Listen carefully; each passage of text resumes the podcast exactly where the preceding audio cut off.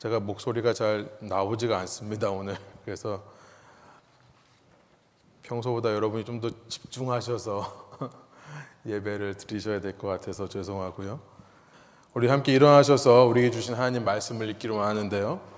에베소서 서론 두 번째 시간으로 그의 은혜의 영광을 찬송하게 라는 제목으로 우리 에베소서 1장 1절부터 12절의 말씀 나누기만 합니다. 저 여러분이 한 절씩 번갈아 가면서 읽고 마지막 절 함께 읽도록 하겠습니다. 제가 먼저 에베소서 1장 1절을 읽겠습니다. 하나님의 뜻으로 말미암아 그리스도 예수의 사도된 바울은 에베소에 있는 성도들과 그리스도 예수 안에 있는 신실한 자들에게 편지하노니 하나님 우리 아버지와 주 예수 그리스도로부터 은혜와 평강이 너희에게 있을지어다. 찬송하리로다 하나님 곧 우리 주 예수 그리스도의 아버지께서 그리스도 안에서 하늘에 속한 모든 신령한 복을 우리에게 주시되 곧 창세 전에 그리스도 안에서 우리를 택하사 우리로 사랑 안에서 그 앞에 거룩하고 흠이 없게 하시려고 그 기쁘신 뜻대로 우리를 예정하사 예수 그리스도로 말미암아 자기의 아들들이 되게 하셨으니 이는 그가 사랑하시는 자 안에서 우리에게 거저 주시는 바 그의 은혜의 영광을 찬송하게 하려는 것이라. 우리는 그리스도 안에서 그의 은혜의 풍성함을 따라 그의 피로 말미암아 속량 곧 죄사함을 받았느니라. 이는 그가 모든 지혜와 총명을 우리에게 넘치게 하사 그 뜻의 비밀을 우리에게 알리신 것이요 그의 기뻐하심을 따라 그리스도 안에서 때가 찬 경륜을 위하여 예정하신 것이니 하늘에 있는 것이나 땅에 있는 것이 다 그리스도 안에서 통일되게 하여 하심이라. 모든 일을 그의 뜻의 결정대로 일하시는 이의 계획을 따라 우리가 예정을 입어 그 안에서 기업이 되었으니 함께 읽겠습니다. 이는 우리가 그리스도 안에서 전부터 바라던 그의 영광에 찬송이 되게 하려 하심이라. 아멘. 함께 앉으셔서 말씀 나누겠습니다. 지난 시간 우리는요, 이 에베소서의 말씀을 나누기 전에 계시록 2장의 말씀을 살펴보면서요, 에베소 교회가 처음에는 잘했다가 개척된 지 한 44년이 지난 시점에서 놓쳐버린 신앙의 본질이 무엇인가를 살펴봤습니다. 하나님께서 이것들이 너에게 부족한 것이 있다라고 꾸짖는 그 말씀을 살펴봤었죠. 그 말씀을 통해서 우리가 앞으로 에베소서를 이제 묵상할 텐데 그 에베소서를 묵상할 때 놓치지 말아야 할 중심 주제에 대해 살펴봤습니다. 오늘은 그 서론의 두 번째 시간으로요. 또 하나의 우리가 에베소서를 읽으면서 잊지 말아야 할, 놓치지 말아야 할 중심 주제에 대해 말씀을 나누려고 합니다. 그것은요, 오늘 에베소서 1장 6절과 12절에서 반복해서 말씀하시는 대로 우리가 하나님의 은혜의 영광을 찬송하는 자가 되어야 한다라는 사실이에요. 우리가 하나님의 은혜의 영광을 찬송하는 자가 되어야 된다. 하나님의 은혜의 영광. 이 영광이라고 하니까 우리가 신앙생활 하면서 참 많이 쓰는 단어인데요. 이 말의 뜻이 무엇일까요? 한번 생각해 봤습니다. 무엇을 가지고 하나님의 영광이라고 하고 무엇을 가지고 은혜라고 할까? 쉽게 말하면 자리, space 혹은 place라는 개념으로 이 영광을 설명할 수 있겠다는 생각이 들었습니다.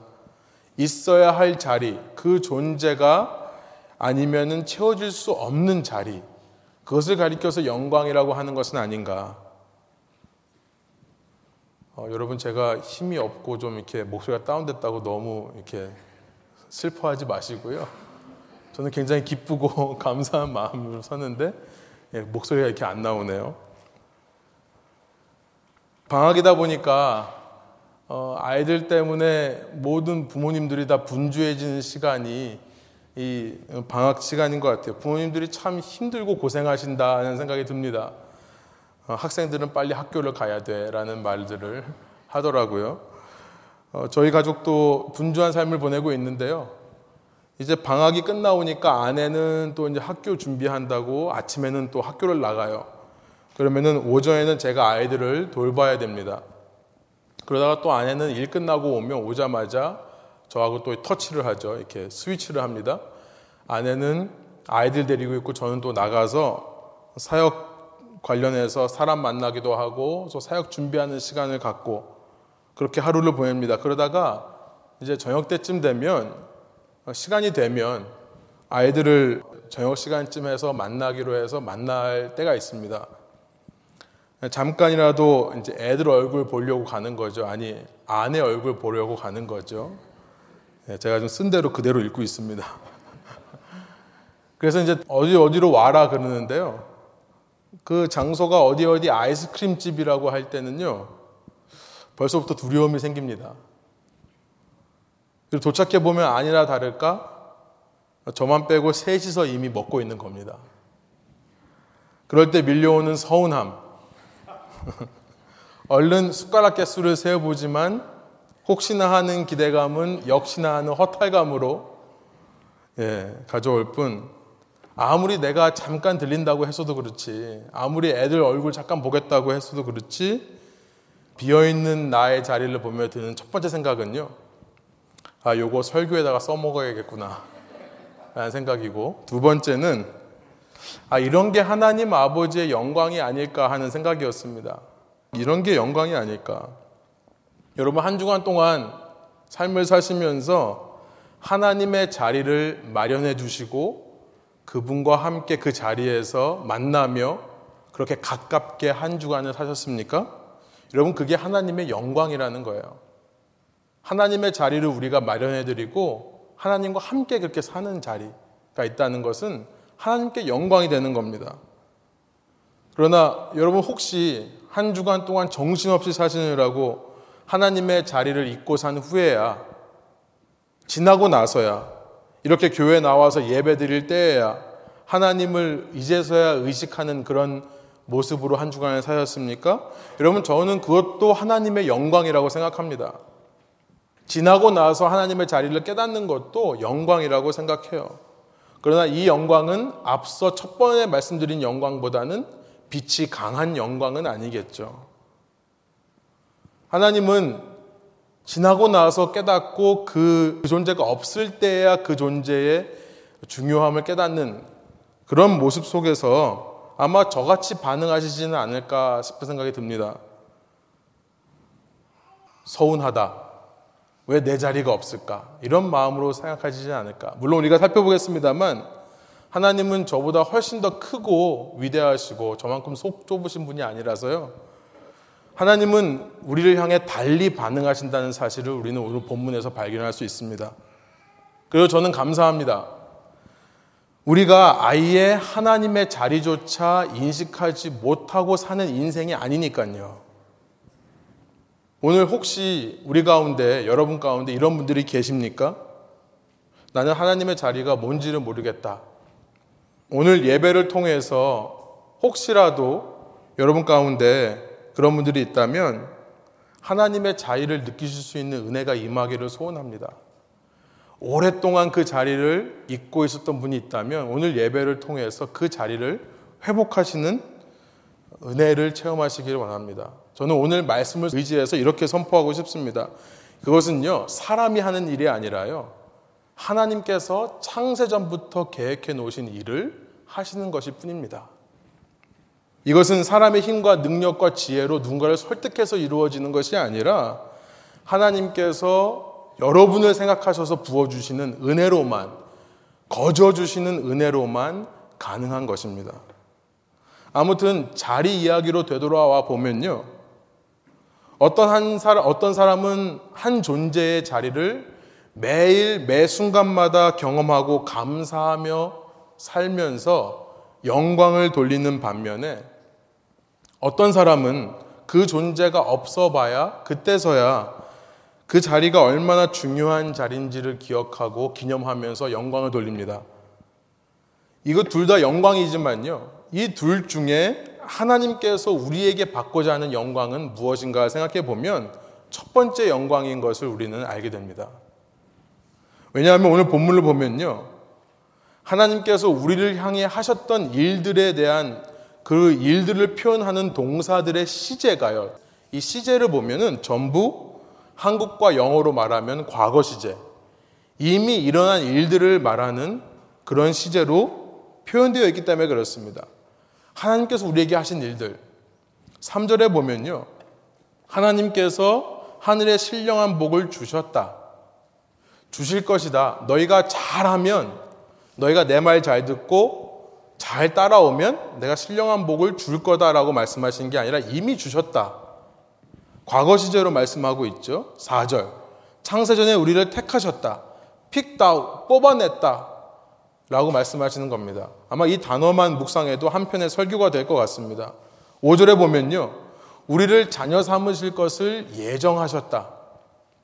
6절에 보면 은혜를 값없이 주셨다. 8절에 보면 지혜와 총명을 넘치게 주셨다. 9절에 보면 비밀을 우리에게 알려주셨다. 예정하셨다. 10절에 보면 하늘과 땅의 모든 것이 그리스도 예수 안에서 통일되게 하셨다. 11절에 보면 그의 계획을 따라 예정을 입었고 우리는 기업이 되었다. 전부 과거 시제입니다. 이미 모두 마무리된 일들을 표현하는 겁니다.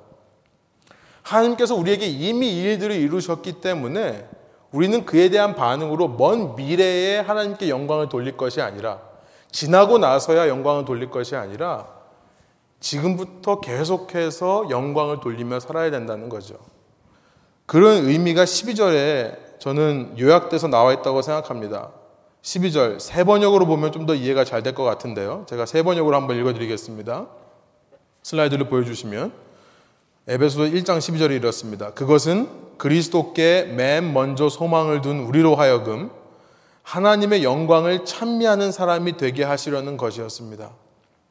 우리는 그리스도께 맨 먼저, 맨 처음 소망을 두는 자들이어야 되는데 이것이 과거 완료 시제로 되어 있습니다. 그러니까 우리가 믿음을 가지기 시작한 순간서부터 계속해서 그리스도께 소망을 두어야 되는 것이고 먼 미래 언젠가 때가 될 때 영광을 돌리겠다가 아니라 매 순간 내 삶에 임하신 하나님의 자리를 인식함으로 말미암아 하나님의 영광을 찬미하는 사람이라야 그리스도께 맨 먼저 소망을 두고 살아가는 크리스천이라 할 수 있다라는 의미가 되는 겁니다. 여러분 성경을 읽어보면서 성경에서 이렇게 매 순간마다 하나님의 자리를 인식하면서 하나님의 영광을 구했던 사람이 누가 있을까 생각을 해보니까 모세라는 인물이 생각이 납니다. 출애굽기 32장서부터 33장에 아주 유명한 이야기가 나와 있죠.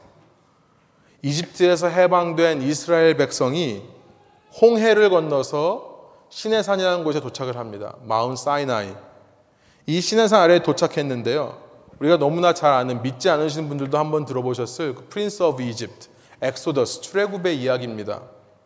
그런데 백성의 지도자인 모세가 산 위에 올라가서 한 달이 넘도록 내려올 생각을 안 하는 겁니다.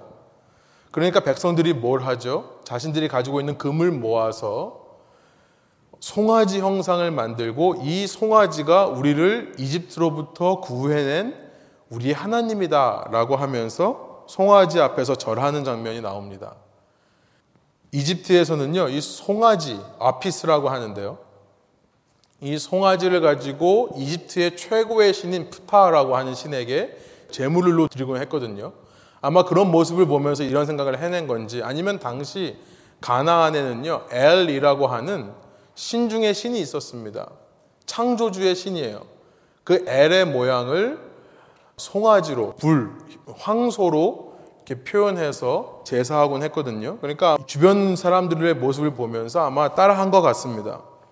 이집트에서 노예로 살던 백성들을 온갖 능력을 행하시며 기적적으로 구원해 주신 하나님이 계신데 그 하나님이 있어야 할 자리에 다른 금덩이가 있는 겁니다. 이 일 있고 난 후에 하나님께서는요, 내가 더 이상 이 백성들과 함께 약속의 땅에 가지 않겠다라고 말씀하십니다. 저는 그 마음이 충분히 이해가 됩니다. 다시는 내가 아이스크림 가게를 찾아가나 봐라. 네. 그런데 모세가요, 하나님께 매달려 뜻을 바꿔달라고 부탁을 드립니다.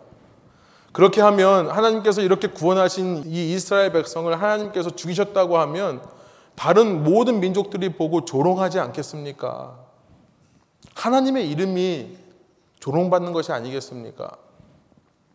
모세가 이렇게 간절하게 요청하니까요. 하나님은 마음을 바꾸셔서 그럼 내가 같이 가겠다라고 약속을 해주세요. 하나님이 이렇게 사람에 의해서 마음을 바꾸시는 분인가? 그게 아니라 하나님을 마치 사람인 것처럼 표현하는 의인법인 거죠. 그때에 모세가 하나님에게 정말 하나님께서 우리와 같이 가시면 증거를 보여달라고 하면서 하나님께 이렇게 요청하는 말이 있습니다. 출애굽기 33장 18절의 말씀인데요. 제가 한번 읽겠습니다. 그때 모세가 저에게 주님의 영광을 보여주십시오라고 간청하였다. Please show me your glory. 당신의 영광을 보여주십시오라고 간청하는 장면이 나옵니다. 모세가 왜 이런 요구를 했을까요? 왜냐하면요, 이전까지 하나님께서 내가 너희와 함께 약속의 땅에 들어가지 못하는 이유를 말씀하시면서 그 이유가요, 너희들은 목이 곧아서 회개할 줄 모르고 죄를 반복해서 저지르는 백성이기 때문에 너희들과 함께 내가 있다가는 내가 언제 너희를 쳐서 죽일지 모르니까 내가 너희와 함께 가지 못하겠다라고 두 번이나 반복해서 말씀하셨기 때문에 그렇습니다. 하나님은 본질상 선이시고 영광이 충만하신 분이시기 때문에요. 조금의 죄도 용납하실 수 없는 조금이라도 죄가 있는 자들과 함께 하실 수 없는 분이라는 것을 모세는 알았던 거예요. 그런데 그 하나님께서 우리와 함께 한다고 하시니까 자기 자신을 시험 대상, experiment, 자기 자신을 시험 삼아서 그러면 나에게 영광을 보여주셔서 내가 죽는지 안 죽는지 한번 보겠습니다. 그렇게 요청을 하고 있는 거죠. 그때 하나님께서 이렇게 말씀하십니다. 20절부터 23절의 말씀이에요. 제가 한번 읽겠습니다. 주님께서 다시 말씀하셨다. 그러나 내가 너에게 나의 얼굴은 보이지 않겠다. 나를 본 사람은 아무도 살 수 없기 때문이다. 주님께서 말씀을 계속하셨다. 너는 나의 옆에 있는 한 곳, 그 바위 위에 서 있어라. 나의 영광이 지나갈 때에 내가 너를 바위 틈에 집어넣고 내가 다 지나갈 때까지 너를 나의 손바닥으로 가리워 주겠다. 그 뒤에 내가 나의 손바닥을 거두리니 내가 나의 등을 보게 될 것이다. 그러나 나의 얼굴은 볼 수 없을 것이다. 여러분 이것은 정말 놀라운 사건입니다. 우리가 잘 알고 있지만요. 놀라운 사건이에요. 어디서도 볼 수 없고 오직 성경에서만 볼 수 있는 신의 모습입니다. 하나님께서 그렇게 영광을 보여달라고 하는 모세를 위해서 그 앞을 지나가시는데요. 모세를 지나가실 때 어떻게 한다고요? 스스로 자신의 손으로 바위 틈 사이에 숨어 있는 모세를 가리고 그러고 지나가 주시겠다는 거예요. 우리가 영광을 자리로 말했는데요. 자리로 말한다고 한다면 여러분 그 모세가 숨어 있는 바위 틈이라고 하는 곳은 하나님이 존재하지 않는 공간이 되는 겁니다. 그 순간이요. 하나님의 영광이 미치지 못하는 공간이 되는 거예요. 별로 놀라지를 않는데요. 이게 정말 놀라운 이야기입니다. 하나님 스스로 자신의 영광을 포기하신다는 겁니다. 그 자리만큼은요. 왜요? 모세를 죽이지 않기 위해서요. 모세를 살리기 위해서 그러신다는 거죠. 아니, 한 아이의 아빠도 내 자리가 사라지면 서운한 법인데요. 끈질기게 이야기하죠. 그런데 시간과 공간을 초월해 모든 곳에 계시고 모든 곳에 임재하시는 하나님께서 한 인간을 위해 자기의 영광을 없는 공간을 만드신다. 한 백성을 위해 자신이 창조한 시간과 공간에 자신이 없는 시간과 공간을 허락하신다. 여러분, 이런 하나님이 도대체 어디 있습니까? 어떤 종교에서도 어떤 철학에서도 듣지도 보지도 못한 신의 모습이 여기 기록되어 있는 겁니다. 여러분, 어떤 분들은 그 바위가 예수 그리스도를 상징한다. 모세가 밟고 서 있던 바위가 예수님을 상징한다라고 말씀하지만요. 물론 맞습니다. 그러나 저는요. 그 바위 틈, 하나님이 자기 손바닥으로 덮고 지나가셔서 하나님의 영광이 미치지 않는 하나님께서 스스로 포기해버린 그 자리가 바로 저는 십자가를 상징한다고 생각을 합니다. 우리 인간들은요, 모두 목이 고든 존재들이에요. 쉽게 고집을 꺾지 않고요, 끝까지 그 길로 가봐야 내가 하고 싶은 대로 끝까지 해봐야 직성이 풀리고요. 마음 돌이키기를 참 어려워하는 존재들입니다. 미안하단 말하기도 너무 힘들어하는 존재들이에요. 그런 목이 고든 우리를 위해 하나님께서 보다 보다 못해 직접 나사렛 예수로 이 땅에 오십니다. 오셔서 십자가라고 하는 당시 최고의 형벌로 죽임을 당하십니다. 예수님께서는요, 그 십자가를 지시기 전날 밤 누구보다도 고통스럽게 기도하셨고요. 그 십자가에 달리실 때도 누구보다 고통스러워 하셨습니다. 옆에 달려있는 두 죄수들이 더 잘 참고 있는 것처럼 보일 정도로요. 왜 그러셨다고요? 예수님은 육체의 고난 때문에 힘들어 하셨던 것이 아니라 예수님이 두려워하시고 예수님이 힘들어 하셨던 것은 뭐냐면 하나님과의 단절, 하나님으로부터의 단절, 하나님이 없는 그 자리를 겪어내야 되는 것이 고통스러우셨다고요. 하나님으로부터의 분리입니다. 스스로 하나님이지만 삼일체 하나님의 완전한 연합에서 단절되는 것이 힘드셨던 거예요. 하나님 스스로 자신이 마땅히 있어야 할 곳을 포기하고 죽어야 되는 겁니다. 엘리 엘리 라마 사박다니 하나님 하나님 어찌하여 나를 버리셨나이까 이 말씀을 하시면서 십자가에서 숨을 거두시는 거예요. 창조주이신 하나님께서요. 하나님이 없는 시간과 공간을 허락하시더라는 겁니다. 구약에 나와 있는 하나님이나 신약에 나와 있는 예수님이나 왜요? 인간을 살리시기 위해 모세를 살리시기 위해 죄로 가득한 이스라엘 백성과 함께 하시기 위해 죄인인 우리들을 고치고 살리시기 위해 그의 충만한 임재가 닿지 않는 십자가라는 자리를 허락하신다는 겁니다. 오늘 본문 7절에서 이것을 가리켜서 속량이라고 합니다. redemption. 해방이란 뜻입니다. 죄로부터 사망으로부터 우리들을 해방시켜 주셨다는 의미고요. 이것이 바로 forgiveness of our trespasses. 우리의 죄를 사해 주시는 거다. 라고 말씀하고 있습니다. 여러분, 그러나 그게 끝이 아니었죠. 3일 뒤에 예수님께서는 예언하신 대로 부활하셔서 다시금 하나님과 연합하셨습니다. 그리고 제자들에게 부활하신 예수님 당신의 영광을 보여주셨어요. 영광은 영원히 사라질 줄 알았는데요.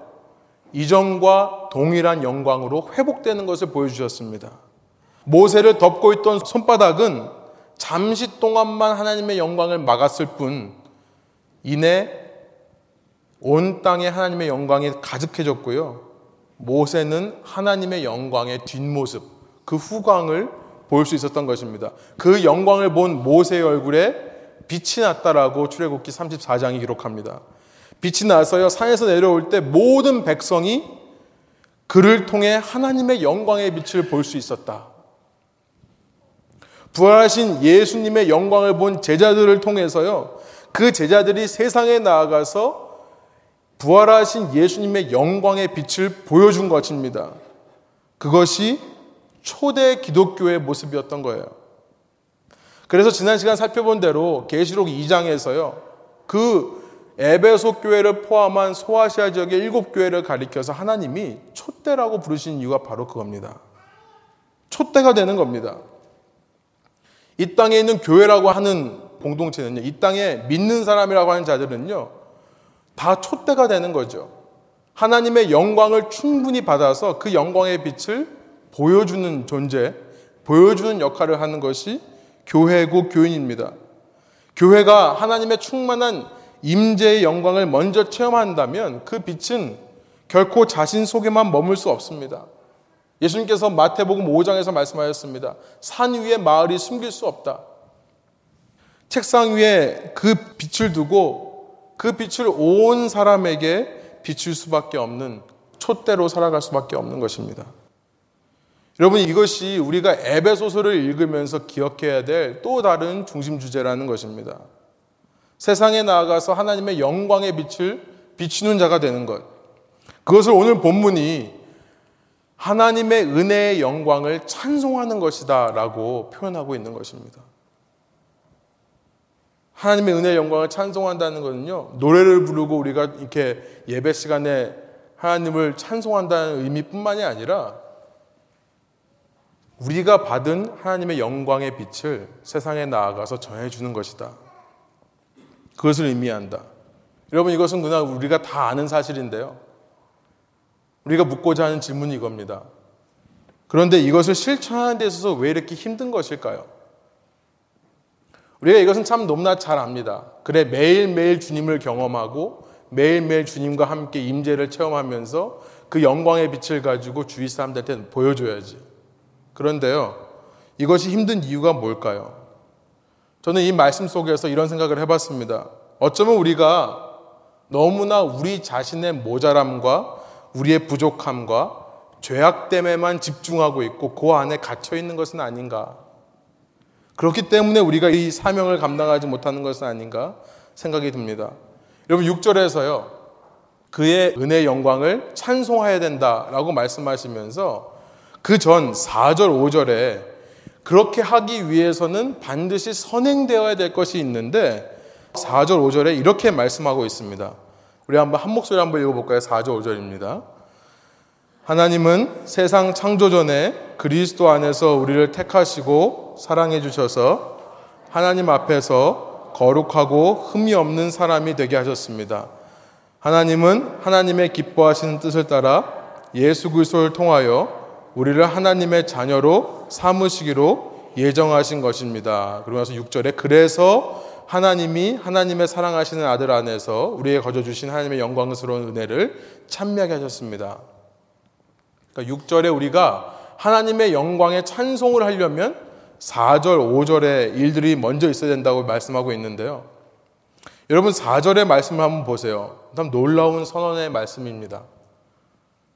하나님께서는요, 세상 창조 전부터 그리스도 안에서 우리를 택하시고 사랑해 주셨을 뿐만 아니라 뭐라고 되어 있어요? 그 결과로 우리가 하나님 앞에서 거룩하고 흠이 없는 사람이 되었다라고 선언하고 있습니다.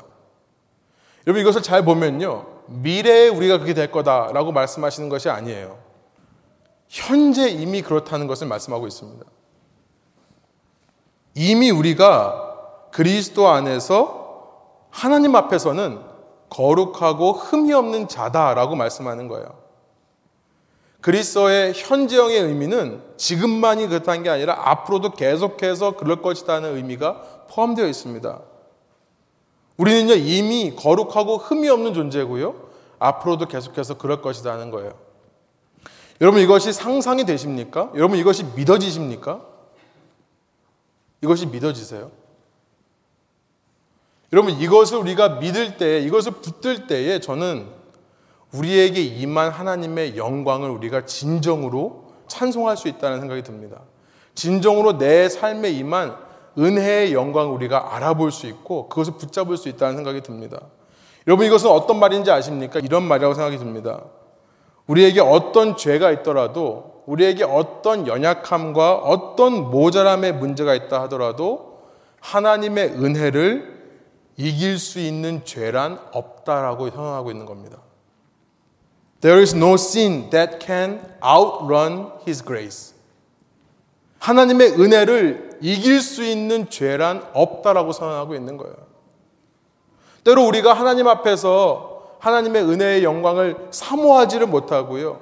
그 영광을 알면서도 무시하고요. 그 영광 안에 살면서도 그것을 자신있게 말하지 못하는 이유는 어쩌면 우리가 우리 자신을 향해 혹은 서로를 향해 정죄의식과 죄의식을 갖고 있기 때문은 아닌가 생각이 드는 것입니다. 하나님은 이미 모든 것을 다 용서하시고요. 하나님은 이미 우리를 그리스도 안에서 자녀 삼고 계신데 우리 스스로 우리의 죄와 우리의 연약함에 우리의 문제들 속에 우리를 가두는 것입니다. 여러분 교회가요. 하나님의 공동체가 하나님의 영광을 비추는 촛대로 하나님의 영광의 찬송이 되기 위해 반드시 버려야 할 것은 자기 스스로 하나님이 거룩하고 흠이 없다라고 하신 것을 거룩하지 않다라고 흠이 있다라고 말하는 율법주의적인 사고방식입니다. 이것을 뛰어넘어야 우리는 성경을 통해 뭘 발견하냐면 이것을 뛰어넘어야 복음이 유대인에게서 갇혀 있지 않고 이방인으로까지 흘러가게 되는 그 복음의 빛이 이방인 가운데 비치게 되는 것을 우리는 발견하는 겁니다. 사도행전 10장의 이야기죠. 베드로에게 이방인에게 복음을 선포하기를 주저할 베드로에게 미리 환상의 계시가 있어서 내가 거룩하다 한 것을 네가 속되다고 하지 말라. 하나님이 거룩하고 흠이 없다 한 것을 내가 거룩하지 않다라고 내가 흠이 있다라고 말하는 나의 이 율법적인 사고 방식들이 버려져야 그때서야 하나님의 영광은요 우리의 그 율법주의적인 사고 방식을 뚫고 이 세상 가운데 찬란하게 비치게 되는 법입니다. 여러분, 여러분을 향해 하나님께서 오늘 들려주시는 말씀이 저는 그거라고 생각을 합니다. 우리 청년들 가운데서도 내가 하나님께 돌아오기에는 너무나 멀리 왔다고 생각하는 사람이 혹시 있습니까? 있을지도 모르겠어요. 그래서 어느 순간부터 교회 나오기가 주저되고 교회 나가기가 싫어지고 내 마음 속에 그런 마음이 있기 때문에 그런 결과로 이어지는 것이 아닌가. 그런데 여러분 그런 사람들에게 오늘의 말씀에 의지해서 선포하고 싶습니다. 여러분이 아무리 어떤 죄를 지었다 하더라도 하나님의 은혜라 못 덮을 죄가 없습니다. 하나님은요, 그 죄, 우리의 연약함, 그 나약함의 문제 다 아시면서도 창세전부터 우리를 예정하시고 사랑하시고 자녀 삼으신 거예요. 오히려 나의 그런 율법주의적인 생각을 내려놓고 하나님께서 나를 그리스도 안에서 이미 거룩하고 흠이 없는 자로 보고 계시다. 라고 하는 사실을 붙잡고 믿고 사는 사람들은요, 여러분, 그 믿음의 삶이 반응해 변하게 되는 줄로 믿습니다. 그 믿음에 내 삶이 반응해서 변하는 거예요. 자꾸만 나의 기준으로 신앙생활을 하면 어렵습니다. 자랑하라고 하니까 세상적으로 자랑할 것, 인간적으로 자랑스러운 것들을 자랑하는 게 아니라요. 부족하고 모자라지만 그런 나의 약점이 하나님을 위한 자랑거리가 될 수 있다는 것을 믿는 신앙인의 모습이 있다면 그것이 진정한 신앙의 모습이 아닐까. 아파도 괜찮은 겁니다. 여러분, 문제가 있어도 괜찮은 겁니다. 맨날 실수하고 사고치고 다녀도 괜찮은 겁니다. 하나님의 은혜가 있기 때문에 그렇다는 거예요. 그런 약점과 단점에도 불구하고 하나님께서 나를 사랑하시기 때문에 그 품에 안겨서 그 영광의 임재 없이는 살 수 없다고 고백하는 신앙인의 삶. 그 영광의 임재로 인해 모든 것이 부족해 보이지만 모든 것이 부한 자처럼 살아갈 수 있는 신앙인의 삶. 여러분 그것이 진짜 신앙생활이 아니겠습니까? 그런 신앙인들끼리 모여서 서로를 정죄하고 비판하고 판단하는 것이 아니라 오히려 서로의 모자람, 약함을 감싸주고 괜찮다라고 말할 수 있는 그런 공동체. 하나님의 은혜를 이길 수 있는 죄는 없다라고 선포해 주는 공동체. 그럼에도 불구하고 하나님은 당신을 사랑한다는 것을 상기시켜 줄 수 있는 공동체야 진정으로 하나님의 교회 공동체가 되는 것이 아니겠습니까? 이런 교인과 이런 공동체라면 사랑이 식어가고 인생의 허무함만 더 커가는 이 도시 문화 속에서 세상에서는 찾아볼 수 없는 하나님의 영광의 빛을 비출 수 있지 않겠습니까? 그럼 제가 지난 며칠 동안 어, 사실 꼼짝 못하고 알아 누웠었습니다. 어, 목요일 밤에 집에 들어가자마자 그냥 쓰러져 가지고요. 그 자세 그대로 그냥 48시간을 누워 있다가 이제 어제 밤에 조금 회복되고 오늘 새벽에 많이 회복돼 가지고 이렇게 계속해서 말씀을 전할 수 있는데요. 신비한 체험을 했어요. 처음에 이렇게 목요일 밤에 가서 눕는데 오한이 와가지고 막 입에서 어 소리가 나오더라고요. 근데 그렇게 한참을 하면서 갑자기 울컥했습니다. 왜 울컥했냐면은 어, 아버님 소천하시고 나서 한 3일 후에 제 동생이 이렇게 저처럼 방에 들어가가지고 문 잠그고 는 안 나오더라고요. 그래서 그때 당시엔 제가 왜 저렇게 지금 할 거 많은데 저러고 있나, 왜 정신을 못 차리고 힘을 못 내고 있나 그랬는데, 아, 동생이 똑같은 병을 겪어서 똑같이 이렇게 아파서 혼자 저렇게 덜덜 떨면서 있었나 보다는 생각에 미안한 마음에, 불쌍한 마음에 어, 눈물이 났고요. 그 다음에는요, 이상하게 서러움이 막 한 번 이렇게 감정이 있게 되니까요, 서러움이 밀려오더라고요. 내가 왜 이러고 살아야 되나? 서부터 시작해서 하나님은 도대체 어디 계시나? 내가 정말 하나님 일 열심히 하겠다고 그러는데 왜 건강을 안 주시나? 막 이런 생각들이 몰려왔는데요. 근데 그 순간에 갑자기 이 아픈 거, 몸의 떨림도 갑자기 스탑을 하고요. 마음 속에 하나님 어디 계시냐 막 묻고 있는 그런 마음도 싹 사라지고요. 의문도 사라지고 모든 것이 편해지는 순간이 있었습니다. 그러면서 정말 이 몸에서 막 열이 나는데요. 그 열이 어느 한순간에 이렇게 하나님의 따뜻한 품처럼 느껴지는 거예요. 너무 편안해지면서 그때 제가 뭘 깨달았냐면 하나님은 이미 오래전부터 나와 함께하고 계셨구나. 내가 그걸 깨닫지를 못해서 그렇지. 내가 자꾸 내 선악 개념을 가지고 자꾸 판단해서 그렇지 그걸 내려놓고 하나님을 바라보려고 하면 하나님은 늘 그 자리에 계셨구나라는 것을 새롭게 체험했습니다. 그 체험을 하고 나니까요. 그 순간부터 아픈데도 감사하더라고요. 모든 것이 다 감사하더라고요. 힘든데도 저도 힘든데도 가족들에 대한 사랑이 막 넘쳐나더라고요. 평소 같았으면 가족한테 더 요구하고 짜증내고 이랬을 텐데요. 그 상황 속에서 어, 가족이 너무 감사하고 고맙더라고요. 아이스크림 때문에 서운한 건 다 사라지더라고요.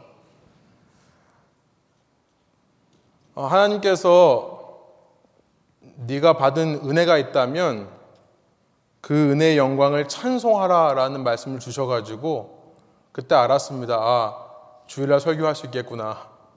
사실은 어젯밤만 해도 어, 저도 사실은 이거 어떻게 해야 되나 갑자기 누구한테 부탁드리면 그분한테는 충격이 될 텐데 토요일 밤에 설교 부탁을 하면 근데 계속 그 말씀을 가지고 붙들었습니다. 하나님께서 주신 말씀이니까 제가 이렇게 누워서 그냥 머릿속으로 설교문을 쓰고 주일 아침에 일어나 가지고 순식간에 그냥 머릿속에 생각했던 걸 다 한 번에 쓴 건 처음이에요. 어, 그래서 하나님께서 이렇게 또 인도해 주시는구나. 그 영광을 체험했으니 영광의 은혜를 찬송하는 그 영광의 빛을 여러분에게 나누고 싶어서 이 자리에 선 겁니다. 사랑하는 여러분, 지난 시간 우리가 처음 사랑을 회복하자, 우리가 에베소서를 읽으면서 첫 사랑을 회복하자는 메시지를 나눴었습니다. 내가 어디서부터 떨어졌는지, 내 밖에 있는 문제가 아니라 내 속에 있는 문제를 발견하고 회개하자. 그런데요, 이 시간에는 이것을 한 가지를 더 해드리고 싶습니다. 제가 깨달은 건데요. 우리에게는 그것이 처음 사랑을 회복하는 거지만요. 하나님께서는요. 하나님의 입장에서는 그것은 첫사랑이 아니라요. 세상 창조 전부터 우리를 향하신 오랜 짝사랑이었다는 사실입니다. 하나님의 입장에서는요. 우리를 그렇게 오랫동안 기다리고 계셨다는 사실이에요. 그는요, 예수 그리스도 안에서 우리를 거룩하고 흠이 없는 존재로 이미 보고 계셨고요. 우리를 이미 자녀 삼으셨고요. 우리와 언제나 함께 하시는 그 영광의 임재, 그 영광의 임재를 알아채 주기를 아주 오래전부터 꿈꿔 오셨던 짝사랑이었다는 사실입니다. 여러분 이 시간에 그 하나님의 여러분을 향하신 짝사랑을 깨달으시기를 원합니다. 더 이상 여러분이 스스로 여러분을 판단하지 마십시오. 하나님의 은혜 앞에 순복하십시오. 복종하세요. 서렌더 하세요.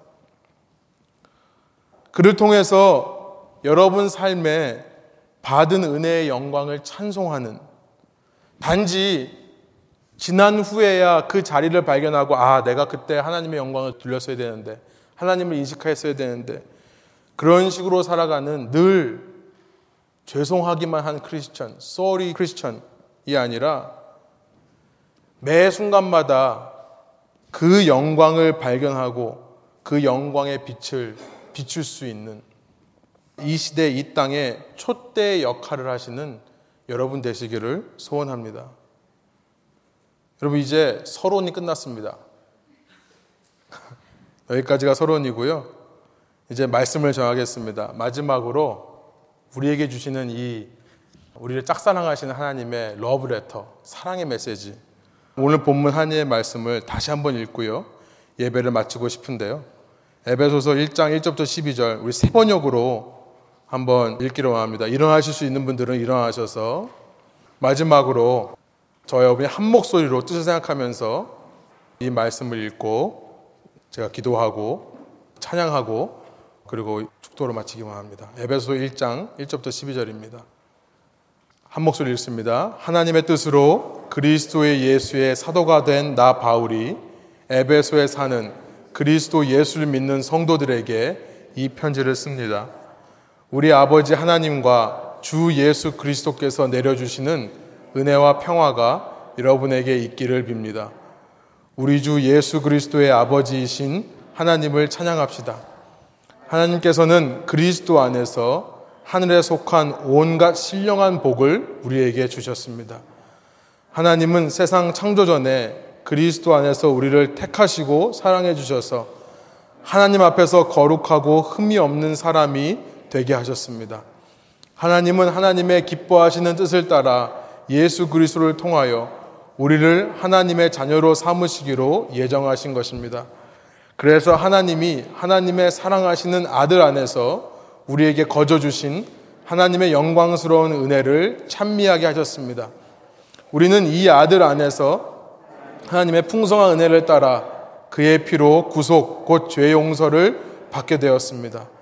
하나님은 우리에게 모든 지혜와 총명을 넘치게 주셔서 그리스도 안에서 미리 세우신 하나님이 기뻐하시는 뜻을 따라 하나님의 신비한 뜻을 우리에게 알려주셨습니다. 하나님의 계획은 때가 차면 하늘과 땅에 있는 모든 것을 그리스도 안에서 그분을 머리로 하여 통일시키는 것입니다. 하나님은 그리스도 안에서 우리를 상속자로 삼으셨습니다. 이것은 모든 것을 자기 원하시는 뜻대로 행하시는 분의 계획에 따라 미리 정해진 일입니다. 그것은 그리스도께 맨 먼저 소망을 둔 우리로 하여금 하나님의 영광을 찬미하는 사람이 되게 하시려는 것이었습니다. 아멘. 우리 함께 기도하시겠습니다.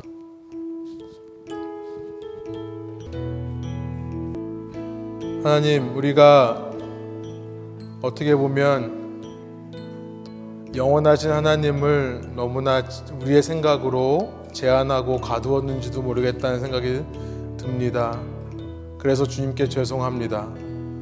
주님 앞에 용서를 구합니다.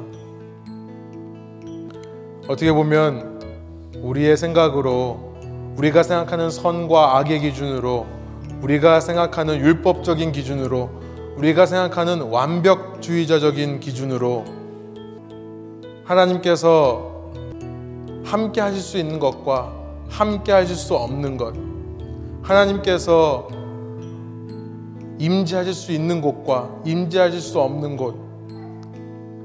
어쩌면 우리는 그 사이를 왔다 갔다 하며